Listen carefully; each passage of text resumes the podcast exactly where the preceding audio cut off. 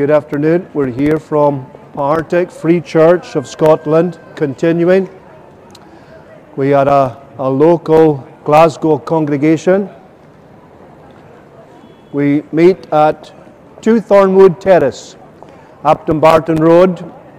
When you come to the police station, the police station, go up the hill that's there, and you'll come to Thornwood Primary School and our building is next door at the crossroads. And we would extend a warm welcome to you to come along that you might hear something more of the Christian gospel. We're very glad to be able to be out this afternoon. We thank the Lord God Almighty for this wonderful weather. We acknowledge that He is the one who controls all elements and nothing is beyond his control. And we are grateful indeed for this ideal weather, nice, calm day, dry, where, whereby we might gather and seek to proclaim to you something of the unsearchable riches of Christ. And we're glad to be out today, this afternoon, on our weekly open air outreach. This time, you find us on Buchanan Street in Glasgow City Centre. And indeed, it is a, a pleasure and a privilege to be here. We have one or two people out who are handing out gospel tracts. You may be busy, you may not have much time to stop, but please take a gospel tract, put it in your pocket or your bag, and maybe read it later on. It contains a very clear, simple gospel message and it also has our contact details that you might know that we are not fly by night cowboys.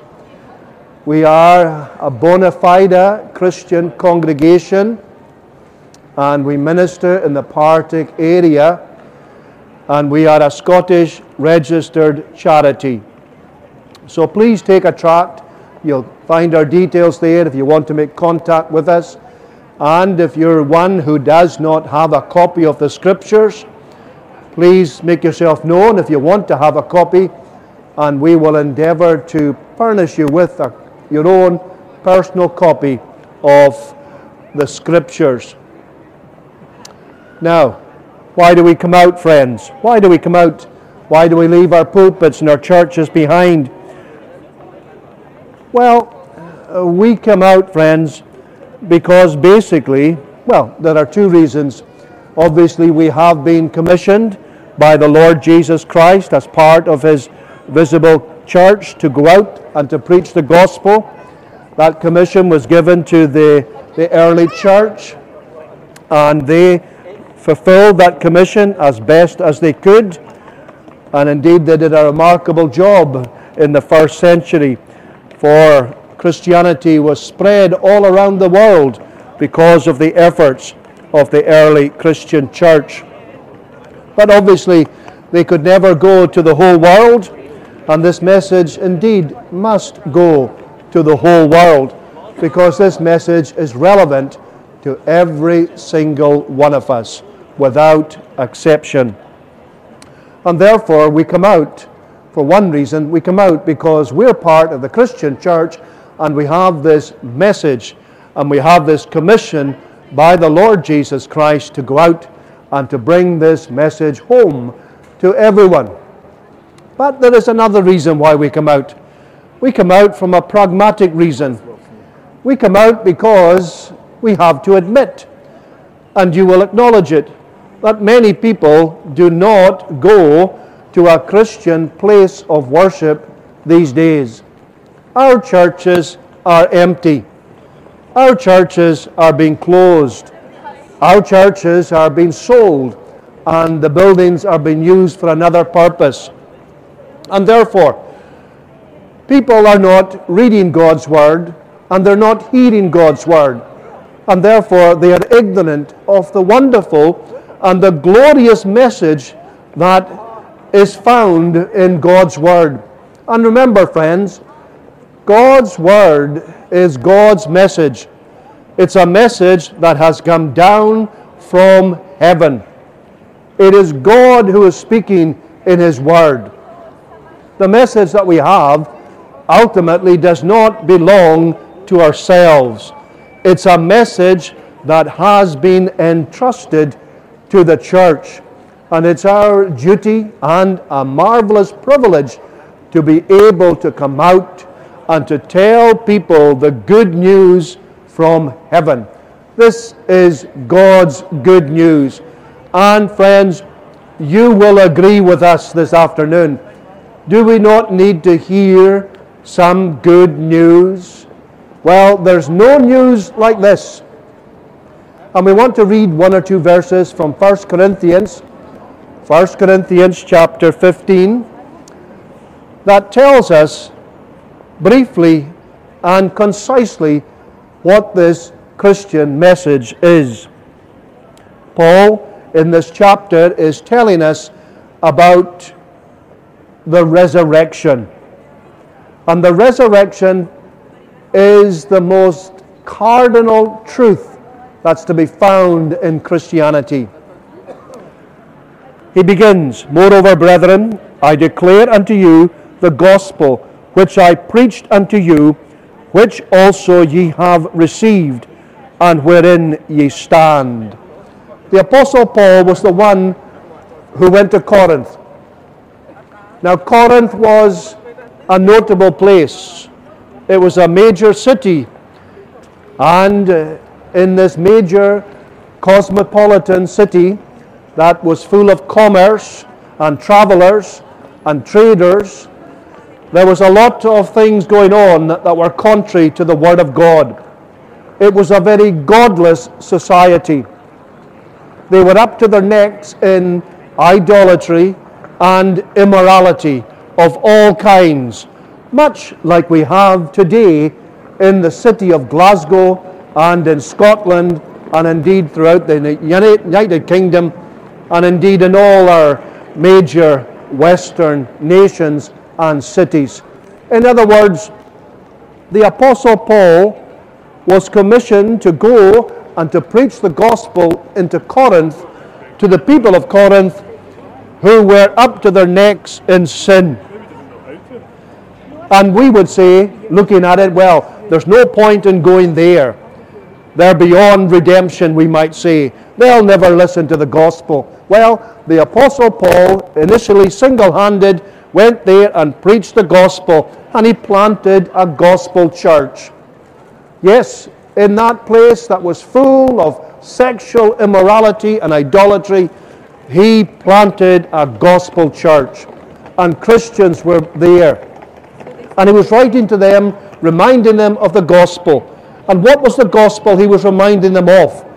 He was reminding them of the gospel of Jesus Christ and Him crucified. We preach Christ and Him crucified. That was His gospel. By which also ye are saved, if ye keep in memory what I preached unto you, unless ye have believed in vain.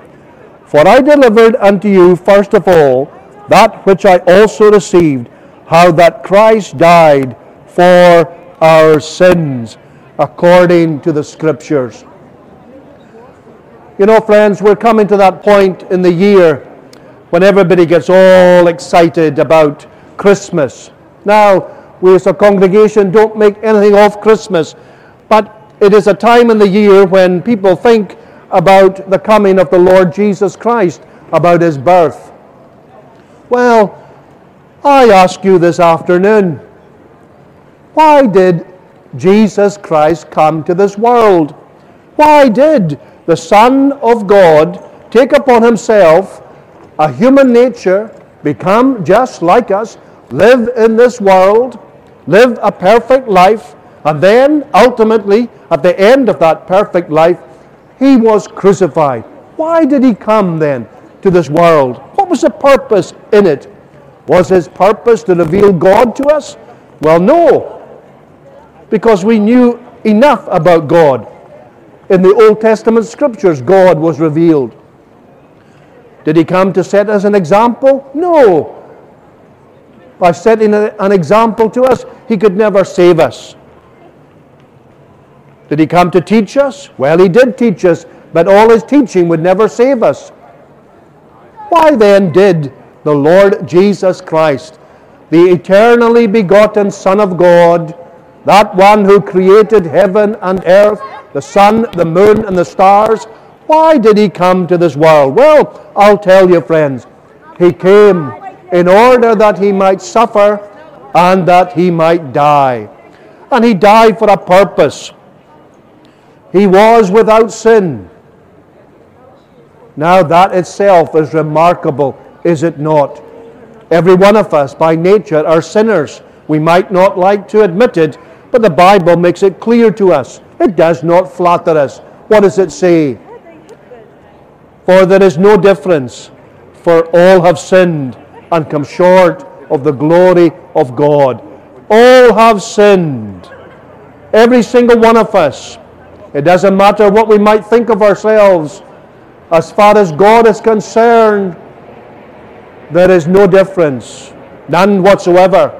We might be rich, we might be well educated, we might be morally upright citizens. It might be the case that the law of the land has nothing to say to us because we are model citizens and we give to charity and maybe even we're religious individuals. What does the Bible say? That's what matters. What does God say in His Word? That's what matters. God says, For there is no difference, for all have sinned and come short of the glory of God. All but one. Who's that one? Well, I'll tell you who that one was. That one is the Lord Jesus Christ. He alone lived a perfect life. He never sinned in thought or in word or in deed. What about your thoughts this afternoon? What are you thinking about? What about your words? How do they stand up against God's holy law? How many people blaspheme the name of the Lord their God in everyday conversation and think nothing about it? Thou shalt not take the name of the Lord thy God in vain, for the Lord will not hold him guiltless who taketh his name in vain. How many people today, uh, even as they pass by here, take the Lord's name in vain? What does the Bible say? What does the third commandment say? What does God say to us in His Word? Thou shalt not take the name of the Lord thy God in vain, for the Lord will not hold him guiltless who taketh his name in vain. You know, no one worries about these things nowadays. You hear it in nurseries, you hear it in the playground, you hear it on the television and the social media. You hear it all the time, and no one says a word. And somehow they think it doesn't matter. Well, it matters to God. God's name is holy. Thou shalt not take the name of the Lord thy God in vain, for the Lord will not hold him guiltless who taketh his name in vain. Well, the Lord Jesus Christ was the one whose speech was absolutely perfect every day of his life. He never said anything that he had to apologize for. Do we not find that remarkable?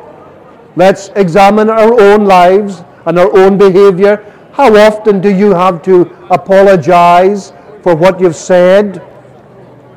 Well, is it not every day that we have to say sorry to our loved ones, to our wife or our husband or our children? How we've reacted wrongly and said something out of turn? Well, the Lord Jesus Christ never had to retract a single word. His thoughts were perfect. His words were perfect and therefore all his actions were perfect. He lived a perfect life, absolutely perfect. And that's important because he could never save anyone if he had not lived a perfect life. If he had not obeyed the law of God, He could never save anyone. But we are told in the, in the verse that I have just read to you For I delivered unto you first of all that which also that, that which I also received, how that Christ died for our sins according to the Scriptures. He died for our sins. He died as our substitute. He died in our room and in our place. Now, is that not good news? Is that not good news for the sinners of Glasgow this afternoon? Of course it is. Is it not marvelous that someone has stood in a room and place and taken the punishment that was justly due to you? He did it. Let's put, try and put this in kind of modern terms that we might understand. You go to a shop, you want to buy something. It costs, let's just say, it costs 25 pounds. You haven't got the money. You cannot buy it. You're disappointed. The shopkeeper won't give it to you. He wants his money. But someone comes along and someone says, Well, I will pay for it. I will give the 125 pounds. And there you go. I've paid for it. And now you can have what you want because someone else has paid for it in your room and in your place. Well done, sir. Remember now thy Creator in the days of thy youth, while the evil days come not, nor the years draw nigh, when thou shalt say, I have no pleasure in them. There are many young people passing by this afternoon, and it's good to see them. Indeed, there comes a point in your life when everyone's young, but there are young people here. Is that not so? What does the Bible say to young people? You know, the Bible has something to say to all of us, but it says to the young, Remember now thy Creator in the days of thy youth. The days of thy youth, you might think the days of youth are going to go on forever and ever. Well, they won't. They won't. Your youthful days will pass. Then you'll come to old age. And then you'll follow the pattern of all. You'll pass into eternity. And the exhortation that Solomon gives in the Bible to the young is quite clear. Remember now thy Creator in the days of thy youth, the days of your vigor, the days when you have your life before you. And what he's basically saying to you, the day, young people, is why do you not embrace Christ now? Why do you not take up the cross and follow the Lord Jesus Christ now in the days of thy youth? Why do you not give the best part of your life to the Savior? Why do you not serve Him now? Because there are people, friends, who think that they'll have their fill of life They'll have their good days. They'll enjoy their youthful days and all that comes with it. And they think to themselves, well, when I'll get a bit older, then maybe I'll become religious. They think to themselves. But it never happens that way. We're not guaranteed a day. Is that not so? Do we not know people who have passed on before us? Younger than us, who have passed on before us? Remember now thy Creator in the days of thy youth. That's what the Bible says to us. That's uh, Solomon's exhortation. That's what he wrote because he knew from experience what it was. And friends, there's nothing like serving the Lord Jesus Christ in your youth. There's nothing like taking up the cross and following Him now and giving the best part of your life to Him now. Why should we give the dregs of our life to the Lord Jesus Christ. Why? When we get old, the Lord will have us now. Oh, that's interesting now, isn't it? Remember now thy Creator in the days of thy youth. Here we are, friends, in Buchanan Street, in Glasgow city centre. So many people wandering around going from one place to another place, a constant stream going from right to left and left to right, Here we are, friends. What's happening to us? There's a tract that people are handing out to you this afternoon, and it's simply saying, Where are you going? It is a very good question to ask ourselves. It's good to take account of our lives. It's good to sit down soberly and to consider things. Where are you going? I'm not talking about what, where are you going today. I'm not talking about what shop you're going to or what train you want to catch or what bus you want to catch or whatever. But I want to ask you this very solemn question Where are you going when all of this life is over? Oh, we don't like to think about that, but we must. We must think about these things. Why must we think about them? We must think about them, friends, because we're all mortal. We're all going to go the way of all the earth one day. Now, where will you go when life is over? When life as you know it is over, where will you go? Well, the Bible tells us we will all go to one of two places. The Christian, that one who believes upon the Lord Jesus Christ, who has Him as Lord and Savior, that person will go to be with Christ in that place that's called heaven, or indeed paradise, as it's called in the Bible also. Jesus says to his disciples not long before he was crucified, Let not your heart be troubled. You believe in God, believe also in me. In my Father's house are many mansions. If it were not so, I would have told you. I go to prepare a place for you and where I am, there ye may be also.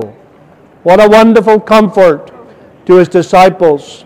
They were going to be separated for a time, but Jesus was going to prepare a place for them. And ultimately, when their lives were over, they would be gathered to be with Jesus Christ forever and forever in that place called heaven or paradise. But not everyone goes to heaven, friends. Oh, we don't like to think upon this, but that's true. And that's why we come out this afternoon to tell you that you need to be saved. Because if we're not saved, we'll go to that terrible place. No, we're not in that terrible place. I can assure you, we are not. This is not hell. Hell is a terrible place.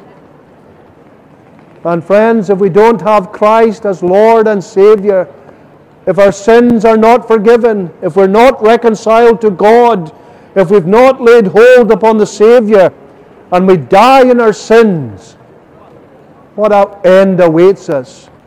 To be in hell forever and forever. Well, we want to tell you of the better way. What is the better way? Jesus says, I am the way the truth, and the life. No man cometh to the Father but me, but by me. He is telling us of another way. That way is to be found in Jesus Christ alone. No one else can save. No one else came from heaven. No one else suffered and died in our room and place. No one else can forgive our sins. No one else can take us to glory. You must go to Him. You must have him. How can I possibly go to him? You must call upon him. Whosoever shall call upon the name of the Lord shall be saved. What does it mean to call upon the Lord? It just simply means that you are to repent and believe the gospel. You are to recognize that He is the God appointed Savior. He is the Son of God, and He's the one who came to seek and to save that which was lost. Well, it's been a pleasure to be with you this afternoon. I'm going to take a short break and let another brother speak. But may the Lord be pleased to bless His word to you uh, this afternoon.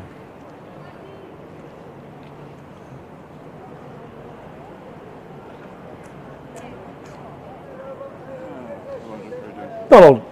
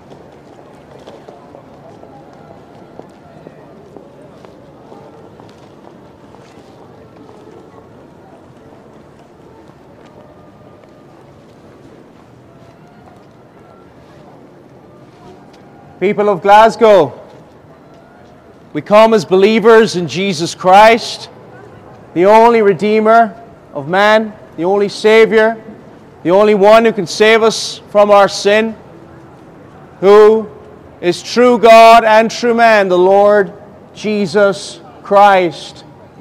And we come with this message that you may know Him who is the truth the way, and the life. And we wish, as believers in Jesus Christ, to present the law of Almighty God before you. That you would see that all have sinned and fall short of the glory of God, and that includes you, and that includes me. All have sinned and fall short of the glory of God. We're going to read from God's holy and infallible word, His truth without error. Romans chapter 3, verse 20. Therefore, by the deeds of the law shall no flesh be justified in his sight. For by the law is the knowledge of sin. But now the righteousness of God without the law is manifested, being witnessed by the law and the prophets, even the righteousness of God, which is by faith of Jesus Christ, unto all and upon all them that believe.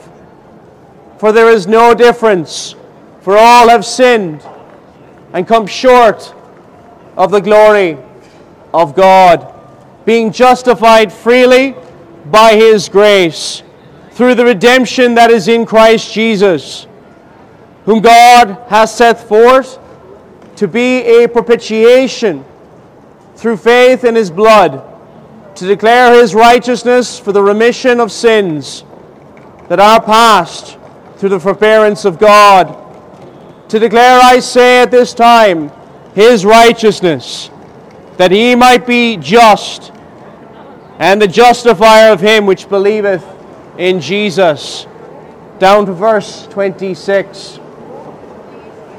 The Word of God reveals and shows us the law and the will of God, that which is pleasing before Almighty God, the Creator of heaven and earth, the one who is holy, holy, holy, the Lord giver of life. In Him we depend upon for all things, for every breath in our lungs, for every heart beat in our chest. We depend on this God. And this God has revealed both in the, in the Word of God and also in creation His glory, His power, His splendor, His radiance, His truth. And the law of God shows us that we fall short. The law of God reveals. What does the law of God say? To love the Lord your God with all your heart, mind, soul, and strength. And the second great commandment is this to love your neighbor as yourself. Now, as we look at the first heart of that law, to love the Lord your God with all your heart, mind, soul, and strength. It's also summarized in the first four commandments. We fall short. It demands perfect personal obedience and love toward God. And there is only one person who has kept the law of God perfectly. The first commandment I am the Lord your God, you shall have no other gods before me. The second commandment is against creating idols, not just statues, but also in our minds to worship and bow down before. The third commandment is using the Lord's name in vain, not just as a curse word, but also using his name as an uncommon thing. His name is holy. And the fourth commandment, the Sabbath day, to keep it holy. We celebrate the Sabbath day today on the first day of the week, otherwise known as Sunday. Why the first day of the week? Because Jesus rose from the dead on the first day of the week. So it is the Christian Sabbath. We find rest and refreshment in Him on that day of the week. But, friends, as we look at the law of God, we see the truth in what Paul said to the Romans For all have sinned and fall short of the glory of God. Heaven is heaven because it is without sin. Heaven is heaven is because it is pure, holy, where we find the blessed presence of Almighty God. And it is wonderful because of God. Why would He leave any of us in? We are sinners. We have broken the law of God. We have sinned against God in thought, in word and in deed. But the difference is with Jesus Christ, he kept the law perfectly. Every moment of his life, he defeated the devil, placed him under his feet at the cross, and all those who serve their own works are of their father, the devil. That is the shocking words that Jesus said to the religious leaders in John chapter 8. They thought they were good people, but Jesus said to them, You're of your father, the devil. Friends, we live in a world of suffering. We live in a world of difficulty and challenge and affliction. And why is that? When God made this world, He made all things good. So why do we live in a world with difficulty, with pain and suffering? Because of sin. And that is the reason we live in a world of rebellion against Almighty God.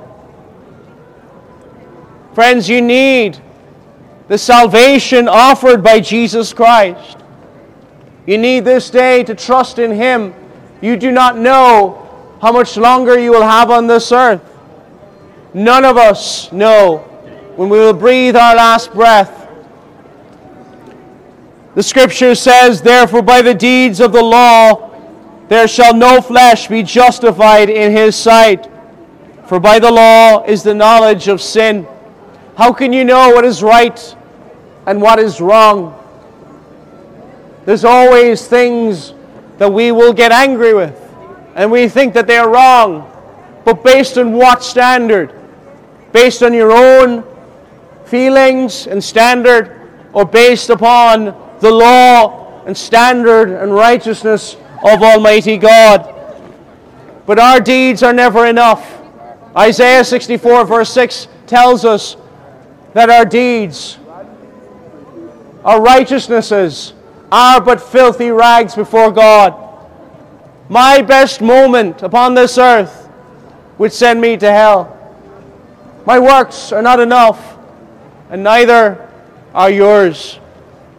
It says here, For by the deeds of the law shall no flesh be justified in his sight. You see, justification comes only in and through Jesus Christ, his perfect work, his perfect life. He took our punishment so that the curse of the law would be taken away in him at the cross of Christ. At the cross, he cried out, My God, my God, why hast thou forsaken me? The wrath of God is placed upon Jesus Christ. He bore our punishment so that anyone who trusts in Jesus Christ no longer is their own works standing against them, but the perfect work of Jesus Christ clothes the sinner who looks to Jesus and to Jesus alone.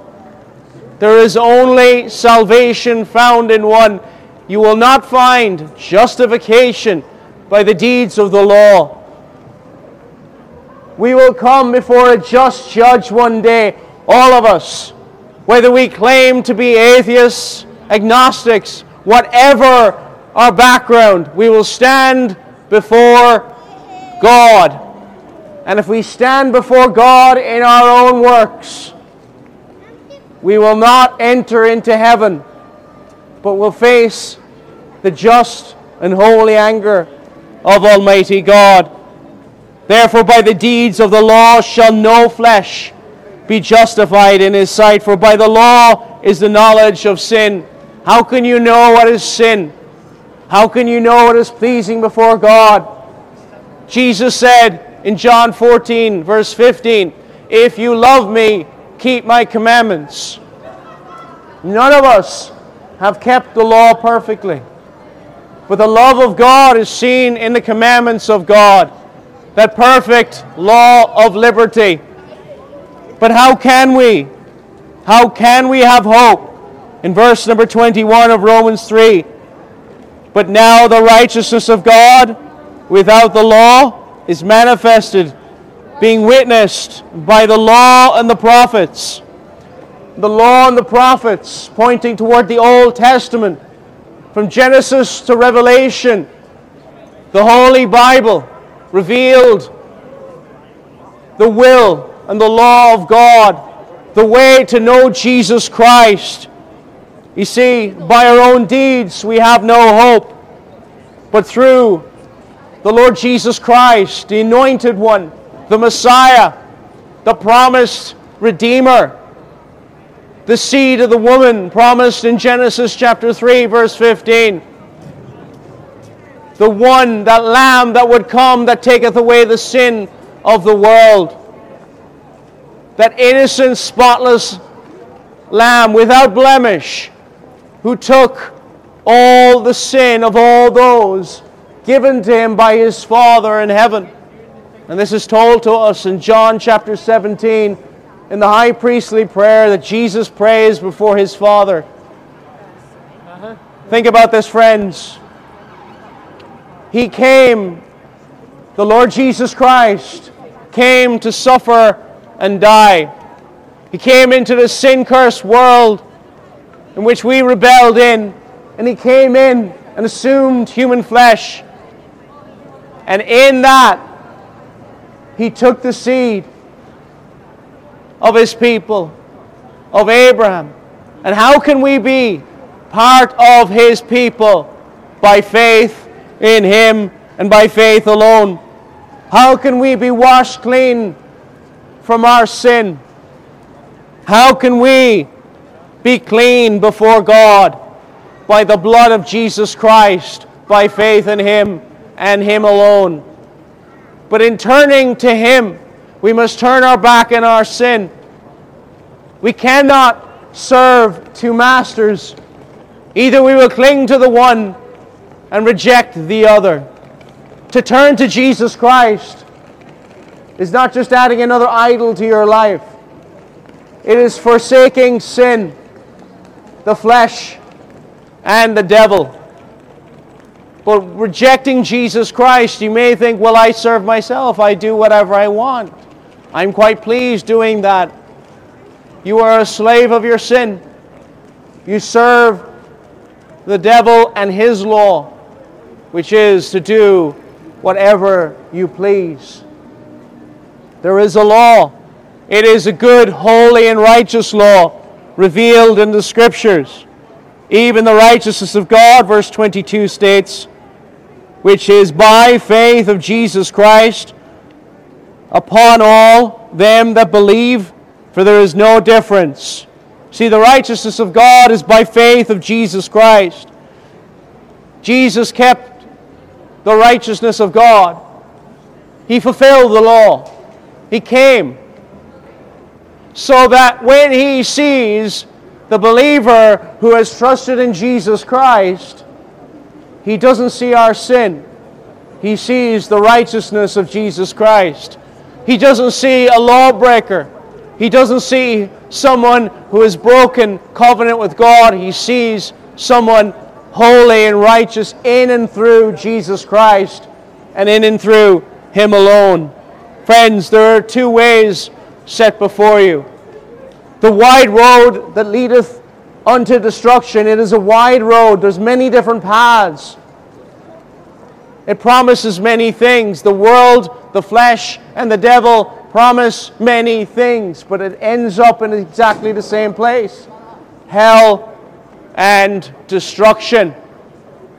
And you will be here this evening thinking, I do not want to hear that because you wish to follow sin and unrighteousness. For all have sinned and come short of the glory of God. Verse 24 being justified freely by his grace through the redemption that is in Christ Jesus. This is wonderful news, friend. The work of Jesus Christ is done. He said on the cross, It is finished, paid in full. And to all those who will look to Jesus Christ, looking away from their sin. It is finished. The righteous, the righteousness of God has been kept in Jesus Christ.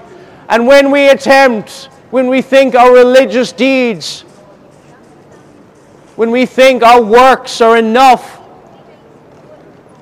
we lie against our conscience. For all have sinned and come short of the glory of God. But justification is freely by God's grace. See, we don't deserve it. I don't deserve it. You don't deserve it. But it's a grace. It's by grace. It is a gift of God, lest any man should boast. None of us have any grounds to boast in, but in through the work and the redemption in the blood of Jesus Christ. We boast in something outside of ourselves. We cannot boast in ourselves, for our righteousnesses are but filthy rags before Almighty God. Do not trust your own works, dear friend. Being justified freely by His grace through the redemption that is in Christ Jesus. We can't add anything to this. Only the sin that made the death of Jesus Christ necessary. His death was necessary to set us free from our sins. You see, sin and Satan, the flesh, are cruel taskmasters.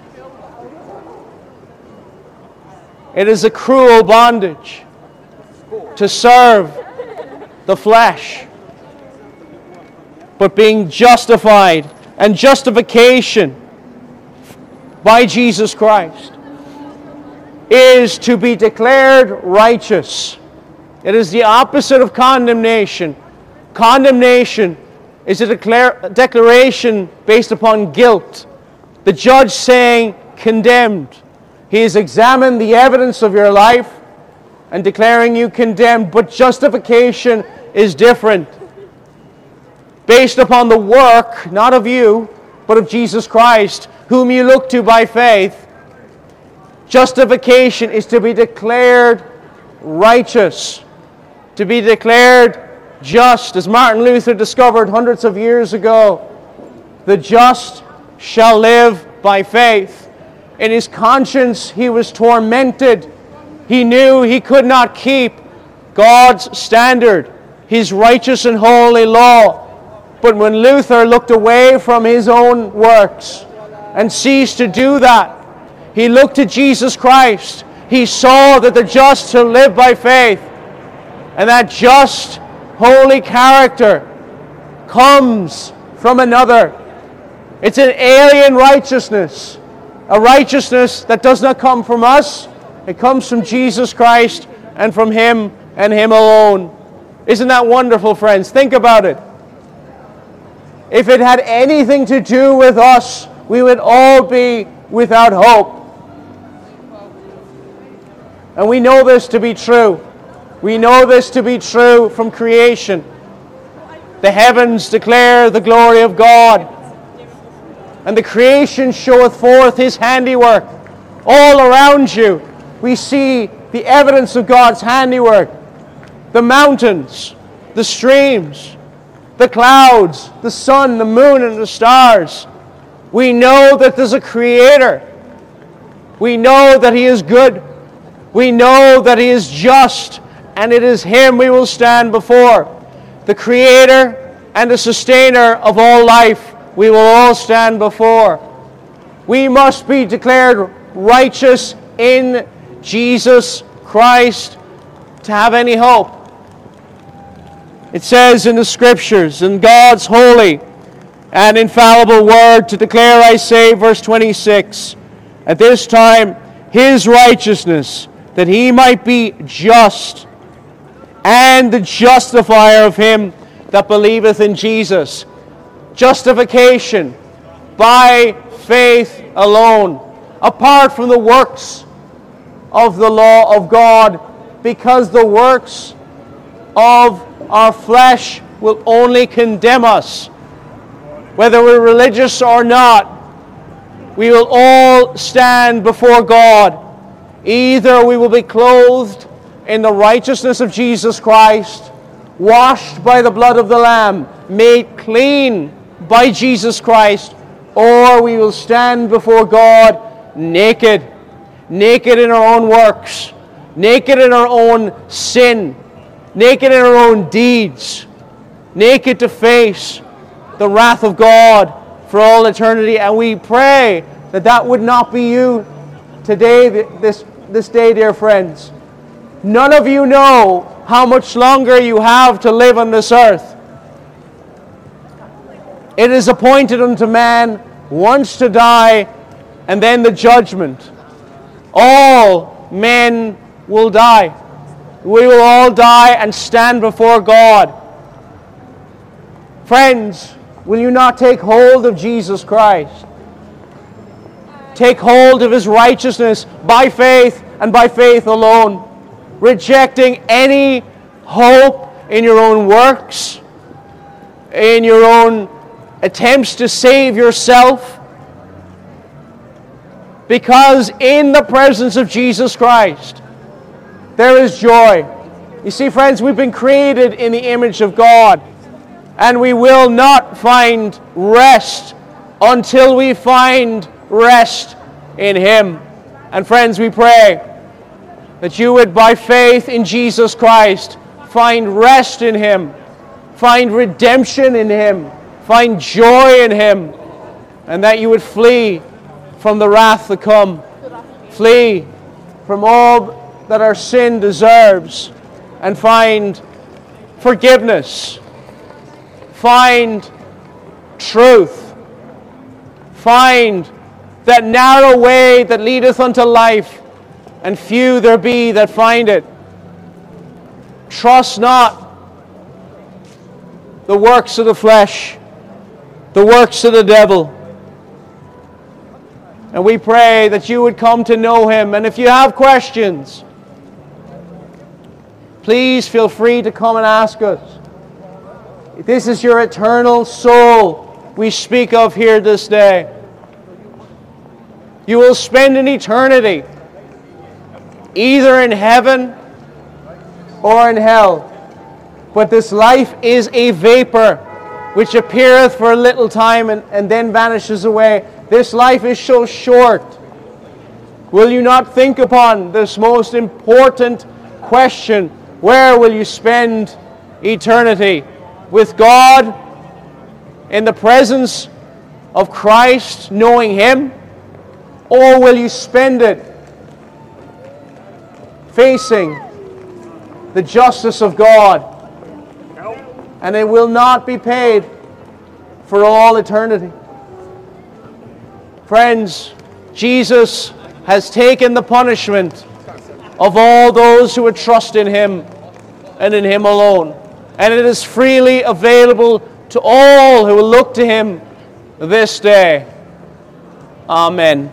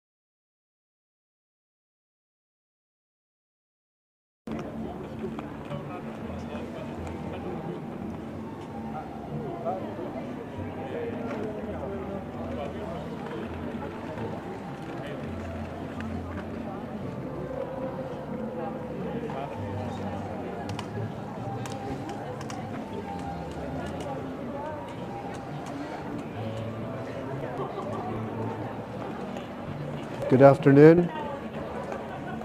We're glad you're able to join with us at our weekly open air outreach. And this week we're coming from Buchanan Street in Glasgow City Centre. We're from Partick Free Church of Scotland continuing, and we are a local Glasgow congregation. And this is what we seek to do uh, once a week, weather permitting. And indeed, we're grateful this afternoon that the weather is just ideal for what we seek to do. It's calm, it's not windy, and uh, it's an ideal opportunity to be out with the everlasting gospel. One or two things that we notice when we're out with the gospel. It's remarkable the amount of people that have headphones. And well, it would seem as if they're engrossed in their music or a podcast or something like that, and maybe with their headphones in or their ear pods, I think maybe that's what they're called. Maybe they can't hear. And another thing that notices that we notice is people are rushing around a lot, going from one place to another place, and they've got really no time to to stop, even to take a track. They're running, rushing, maybe going to catch a bus or catch a train. And that's the way life can be, is that not so? It can be very busy from the moment that you get up till the moment when you retire. Very, very busy. No real time to think. You, do, you go about whatever your duties are, and you rush from this to that to, to the next thing. And your whole day seems to be taken up rushing, rushing, rushing. Well, friends, it's good to ponder, to think, and we would counsel you to consider the claims of the Bible. Life is very short. Is that not so? The Bible reminds us that we're here today and we're gone tomorrow. And in Psalm 90, we are reminded to teach us to number our days. That's the prayer of the man of God, Moses. And his prayer was that the Lord would teach him and the Israelites to number their days.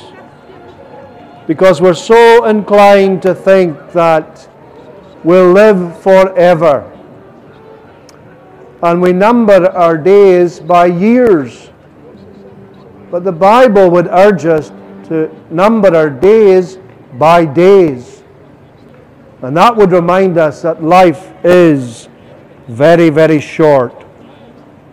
And uh, because life is short, we are to make every opportunity to see that we are saved. This is the essential message of the Christian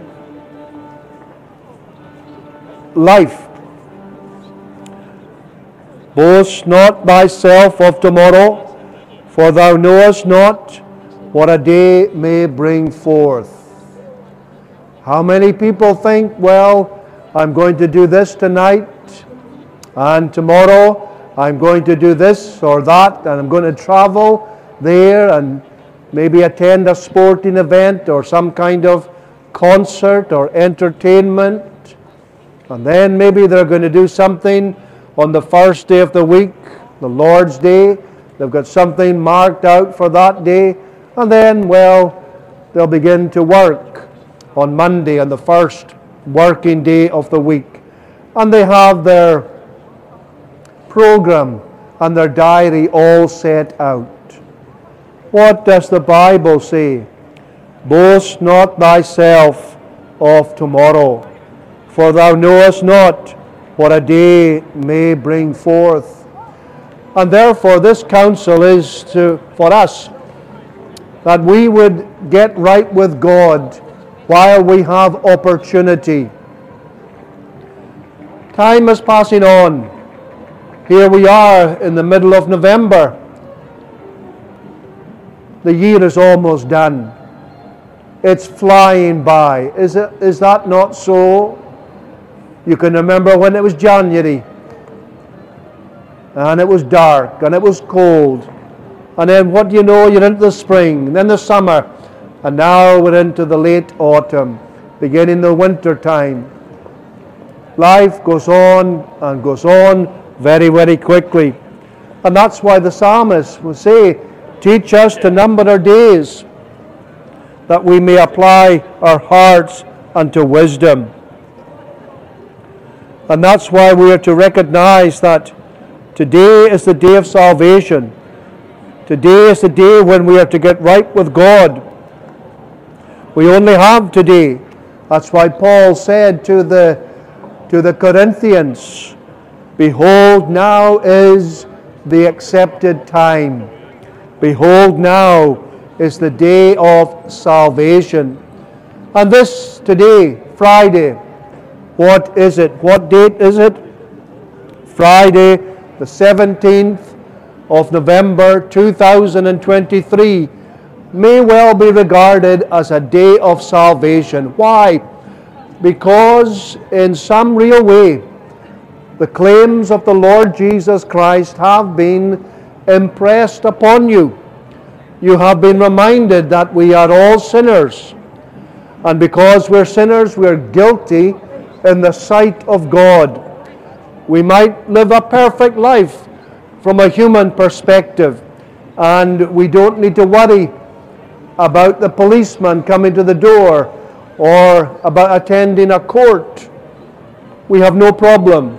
The law of the land is not against us, it has nothing to say to us, but we'll not be judged by the law of this land or any other law.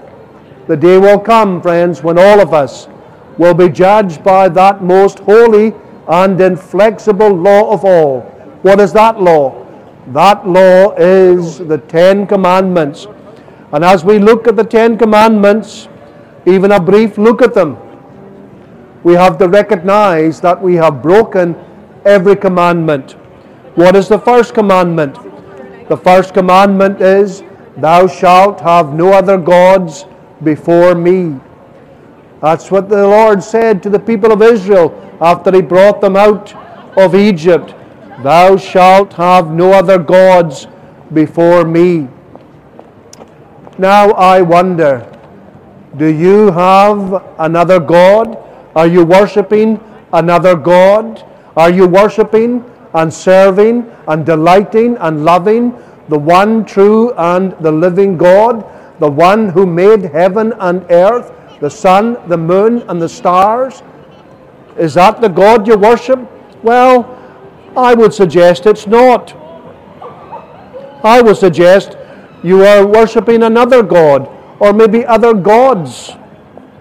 Let's examine yourself then. What about today, for instance? Let's just examine today. What did you do when you got up in the morning? You had your breakfast, put on your clothes, had your breakfast, maybe a shower, then off to work. Did you ever consider God? Did you ever consider God in your daily routine? Did you get up in the morning and did you, did you thank Him for health, for life, for strength, for breath? Did you thank Him for sleep? Did you thank Him for your food and clothing and shelter? Did you thank Him for your husband or, or your wife or your partner or your children or your parents or your friends? Did you thank Him for your, for your job? Did you thank Him for the money that you have? Did you thank Him for the, where you live? Do you thank Him for all of these things? Probably not. You probably never considered Him at all. You may be one of these people who think that you're a self made man or woman. Well, friends, we have to realize that we are creatures. We have been created. In Him we live and move and have our being, and we depend upon Him for the very air that we breathe and the water that we drink. We depend upon Him for our food and for every temporal gift, and we are to acknowledge that and we are to give Him thanks. And therefore, I would suggest to you that you do not worship the one true and the living God. You never think about him. You live as practical atheists. Is that not so? You never give him a care or a thought or a concern at all. You live without him. Therefore, the law of God would say you have broken the first commandment Thou shalt have no other gods before me. The likelihood is, friends, that your God is yourself. This is what occupies your mind. This is what fills your thoughts. It is yourself. And you're out to gratify yourself. When in actual fact, you should be loving the Lord your God. That's what Jesus said. That's how Jesus said to sum up the Ten Commandments, to keep them, to sum them up. What, how do we do it? You are to love the Lord your God with all your heart, with all your soul, with all your mind, and with all your strength. And you are to love your neighbor as yourself. That's what it means to obey the law of God. To love God and to love your neighbor. Can you say you have done that? Can I say I have done that? I cannot. I hold my hands up before you. I cannot say I have done that. But then, friends, what am I saying? I am saying I have one who has fulfilled the law of God on my behalf. I have one who has fulfilled the law of God, who does love the Lord his God with all his heart, with all his soul, with all his mind, and with all his strength, and who did love his neighbor as himself. Who is that person? That person is Jesus Christ. And that's the person we draw your attention to this afternoon. We are not drawing your attention to ourselves or indeed our congregation or our denomination. We only mention these things in order that you might know that we are bona fide Christians and that we are a, a registered Scottish charity. But we are not drawing your attention to ourselves. Instead, we are pointing to another person. Who is that person? That person is Jesus Christ the Lord, the one who came from heaven, the Son of God, who came and became like us, who took a human nature, a true body, and a reasonable soul, and lived in this world. And he lived a perfect life, absolutely perfect, like none other before him. And he did this in order, therefore, at the end of his life, he would be able to offer up his life as a perfect sacrifice. A perfect sacrifice that would satisfy the just demands of God's holy and inflexible law because the law says you break the law and you die. And Jesus Christ died because he stood in the room and place of sinners who had broken the law of God. Therefore, friends, in order to be reconciled to God, you must have Christ as your Lord and Savior. You must call upon the Savior. He himself did say, I am the way, the truth, and the life. No man cometh to the Father but by me. There he is. He is making it crystal clear that no one will be saved unless they come through him. There is no other Savior, none whatsoever. It doesn't matter the religion. It does not matter the religion. None can be saved unless they go to the Lord Jesus Christ. For there is one God, and there is one mediator between God and men, the man Christ Jesus, who gave his life a ransom for all, to be testified in due time. There we are reminded in these verses from 1 Timothy that there is one God. There's not a multitude of gods. There is only one God. There is only one supreme being, and that one is the Father of the Lord Jesus Christ. And the Lord Jesus, He is the mediator. What does that mean? He is the go between. He is the one who bridges the gap between a holy God and sinful mankind. He is the only mediator. He is the only one that can take us to heaven. Why is that so? Well, it is because He is the only one who has come from heaven. He is the only one that has gone to the cross, that has paid the price of mankind's sin on the cross. He's the only one who has been punished in the room and in the place of sinners. No one else has done this. No other religious leader. It doesn't matter their name, doesn't matter where they come from. None of them can claim this that Jesus Christ alone, the Son of God, God in the flesh, has come down from heaven in order that he might seek and save that which was lost. And that's why the apostles, when they got that commission from the Lord Jesus to go into all the world and to preach the gospel, they went around telling everyone, For there is none other name under heaven given among men whereby we must be saved. No other name, no other way, no other salvation, no other hope, no other person, no other gospel. It's only in Christ. How shall we escape if we neglect so great salvation? How shall we escape? How will you escape? There is no escape but the one that's been provided for us by the God Almighty Himself. And again, this is something that makes Christianity unique. One of many that Christianity teaches us that God has done something in Christ. God has taken the initiative.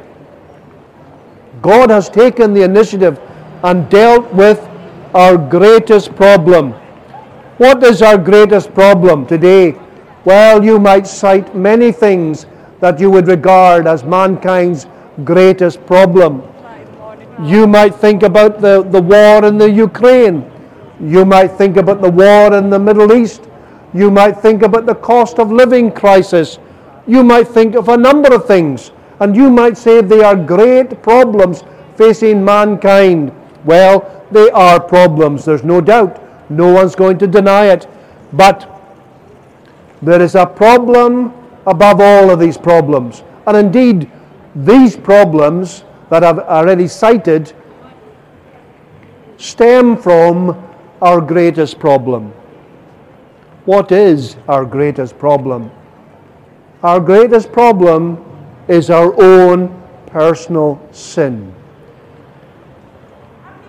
The Bible says, There is none righteous, no, not one, none. For there is no difference for all have sinned and come short of the glory of God. We've all, like sheep, we've all gone astray. What does that mean? Well, it simply means that we don't have the relationship with God that we should have. And why do we not have this relationship? It is because of your sin. God is a holy God. Thou art of purer eyes than to behold evil, and canst not look upon iniquity. That describes the God of the Bible. It doesn't describe the God of your imagination, because the God of your imagination is a tolerant God, a God who winks at sin, a God who is not righteous, a God who is not holy. But the God of the Bible is holy. Thou art of purer eyes than to behold evil, and canst not look upon iniquity. That's the God of the Bible. And that's the God that made you and formed you. And that's the God with whom you must have dealings with. That's the God you will meet one day in the Lord Jesus Christ. The Bible tells, For we must all appear before the judgment seat of Christ, that everyone may receive the things done in his body, according to that he hath done, whether it be good or whether it be bad. And Paul goes on to say, knowing therefore the terror of the Lord, we persuade men. That's why he went around the known world, traveling, preaching wherever he went, forming churches, telling people about the good news of Christ and how they must have their sins forgiven and be reconciled to God before they pass into eternity. Because if you die in your sins, there is no hope. There's no repentance when you pass on. It doesn't matter what kind of funeral service you might have. It doesn't matter what the clergyman might say about you. If you die in your sins, there is no hope. And that's why we come out, friends, this afternoon to draw your attention to this, that you might embrace and that you might receive the Lord Jesus Christ. He is the one who is willing to save, and He can save to the uttermost. Will He save me, sir? You say. Will He save me, madam? Yes. What must you do? You must come to Him. You must call upon Him. You must turn your back upon your old life. You must repent and believe the gospel. That's what you must do. This is what Jesus tells us in His Word. Repent, for the kingdom of God is at hand. What does it mean to repent? Well, it means to turn our backs upon our old sinful lives. And principally, it means to turn and believe and receive Christ as He is offered to us in the gospel. It is to believe that He is the Son of God and that He is the only God appointed Savior of mankind. And therefore, this is what we must do, and this is the day we must do it. For today is the day of salvation. That's what Paul says to the people of Corinth. Now is the accepted time. Behold, now is the day of salvation. Behold, now is the day of salvation. And you are to be encouraged because Jesus Christ did not come to save the righteous. Why not? Because there are no righteous. In His sight, there are none righteous. There is none righteous, no, not one. And we're only righteous when we're saved in Christ. What does the Bible say? He was delivered for our offenses and raised to life for our justification. Therefore, being justified by faith, we have peace with God through the Lord Jesus Christ. I ask you this afternoon would you like to have peace with God? Would you like to have a, a peaceful conscience? Would you like to know that when you pass into eternity, you will pass into the presence of God to be received forever? Would you like that? Well, the only way you can have that, friends, is in and through Jesus Christ. It is to turn your back upon your sinful life, to turn your back from fornication, stealing, lying, gossiping, blaspheming. It is to embrace a new life. It is to follow Christ. It is to take up the cross. What does that mean? Well, it simply means to be identified with Christ. That's what it means. It doesn't mean to walk about with a, a great big wooden cross. No, it simply means to be associated with Him and to suffer with Him because that's what happens. He bore the reproach, and the Christians will bear reproach also.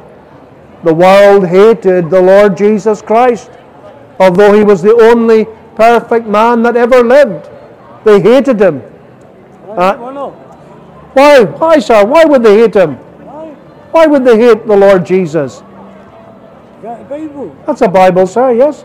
More lies in the Bible there is anywhere else, pal. What's in the Bible, Sully? More lies in the Bible than anything else. No. Who was the first woman in earth? Eve? No, it wasn't. Aye, it was. No, it was. wasn't. No, it wasn't it. Go back through your history in your Bible, it'll tell you. It doesn't. All I bet. All I bet was here before her. And she was made equal. And she wouldn't the day she was sold, so they vanished her and brought Eve in. Look your Bibles up, mate. Come that's not in the Bible, sir. It is in the Bibles. Oh, yes, it is. No. Yes, it's mentioned in the Bibles. Uh, Yes, is. we'll have to disagree then. No, no, you, your Old Testament, something you'll find. Ah, well, we read the Old Testament. You. Eve, we're all, we all come from Adam and Eve. They were our first parents. Eve was our first mother. Adam was our first father. Adam was created from the dust, and Eve was created from Adam. And they too were created perfect, but they listened to the evil one, and they sinned. And from that point, they became sinners and they had a sinful nature and they were estranged and separated from God. And because we've all come from Adam and Eve, we are born in sin. We are shapen in iniquity. And that's why we sin, because we have a sinful nature. And that sinful nature will soon reveal itself. It will reveal itself in sinful thoughts and in sinful words and in sinful action. And that's why we have this great problem, because as sinful men and women, we are estranged and separated from a holy God. But the good news, friends, is that Jesus Christ has come down from heaven to restore that relationship, to take away the barrier, that barrier of sin. That's what he did. And that's what happened on Calvary's tree, where he cried out, It is finished. What did he mean by that? He meant that he did everything that was required in order to save his people. Therefore, you are to come and you are to believe upon him, you are to call upon his glorious name, and you are to be saved. Saved for time, saved for eternity. Why? Because your sins are forgiven and you have the gift of new life in the Lord Jesus Christ. Well, we're going to draw our time to a close. It has been good to be with you here this afternoon. We have another engagement and we're going to press on to that. But we do ask that the Lord would bless His word to you this afternoon, and God willing, weather permitting, we should see you in a couple of weeks for our weekly open air outreach on Buchanan Street in Glasgow city centre.